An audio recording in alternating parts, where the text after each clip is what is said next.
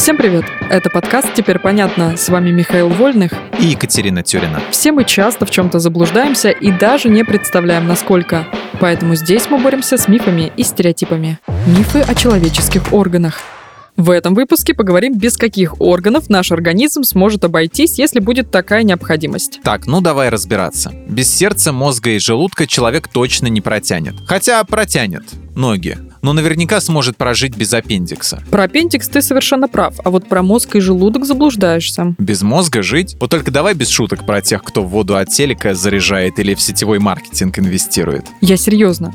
Понятно, что совсем без мозга жить нельзя, но есть просто ошеломляющие примеры, когда у людей был супер маленький мозг. Сейчас расскажу. Несколько лет назад в марсельскую клинику обратился мужчина с жалобой на боль в ноге. Его обследовали и на всякий случай направили на МРТ. С лечением ноги сложностей не возникло но вот томография показала, что у пациента отсутствовало 90% мозга. Сколько 90? Как он жил вообще? Он не просто жил обычной жизнью, он даже не знал, что в его голове такое творится. Болезнь, называемая гидроцефалия или водянка головного мозга, практически полностью уничтожила серое вещество в голове мужчины. Его черепная коробка была заполнена ликворной жидкостью, однако это не помешало уцелевшим частям мозга взять на себя функции потерянных отделов. А на умственных способностях мужчины это как-то сказалось? Его IQ было 75 баллов, но бумажной работе это не мешало. Пациент работал мелким налоговым служащим, имел семью, двух здоровых детей. У меня есть еще один пример. В 1980 году к Джону Лорберу, врачу из Шеффилдского университета в Англии,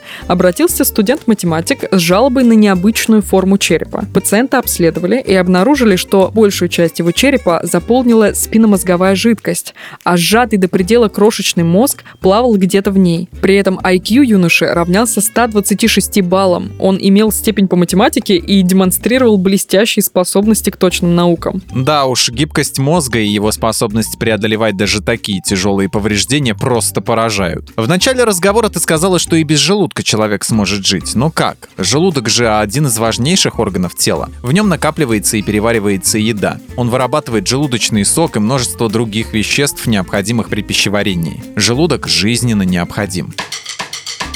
Это миф. Некоторые онкологические заболевания и генетические нарушения могут привести к тому, что потребуется удаление этого органа, частично, либо полностью. А как питаться после полного удаления? Со временем организм приспосабливается переваривать пищу с помощью одного только кишечника. Конечно, нужно будет строго соблюдать определенную диету и есть понемногу, но несколько раз за день, ведь большим объемом еды негде будет накапливаться. Вот никогда бы не подумал, что без желудка можно жить. Легко представить себе, что без парных органов органов можно как-то обойтись, без одной почки или одного легкого, но чтоб без одиночных. Вот, кстати, еще один важный орган – щитовидка. Она хранит йод, необходимый нашему организму для нормального развития и функционирования, а еще вырабатывает большое количество гормонов, которые, в свою очередь, контролируют обмен веществ и рост клеток. Это одна из важнейших частей эндокринной системы, вот без нее уж точно не обойтись.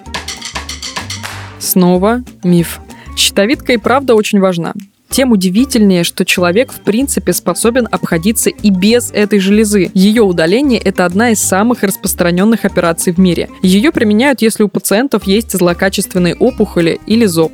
Человеку, который перенес тиреоидектомию, придется всю жизнь принимать специальные лекарства и синтетические гормоны. Без них метаболизм будет нарушен и больной умрет. Но если соблюдать гормонотерапию, пациент продолжит жить как обычно. Теперь понятно.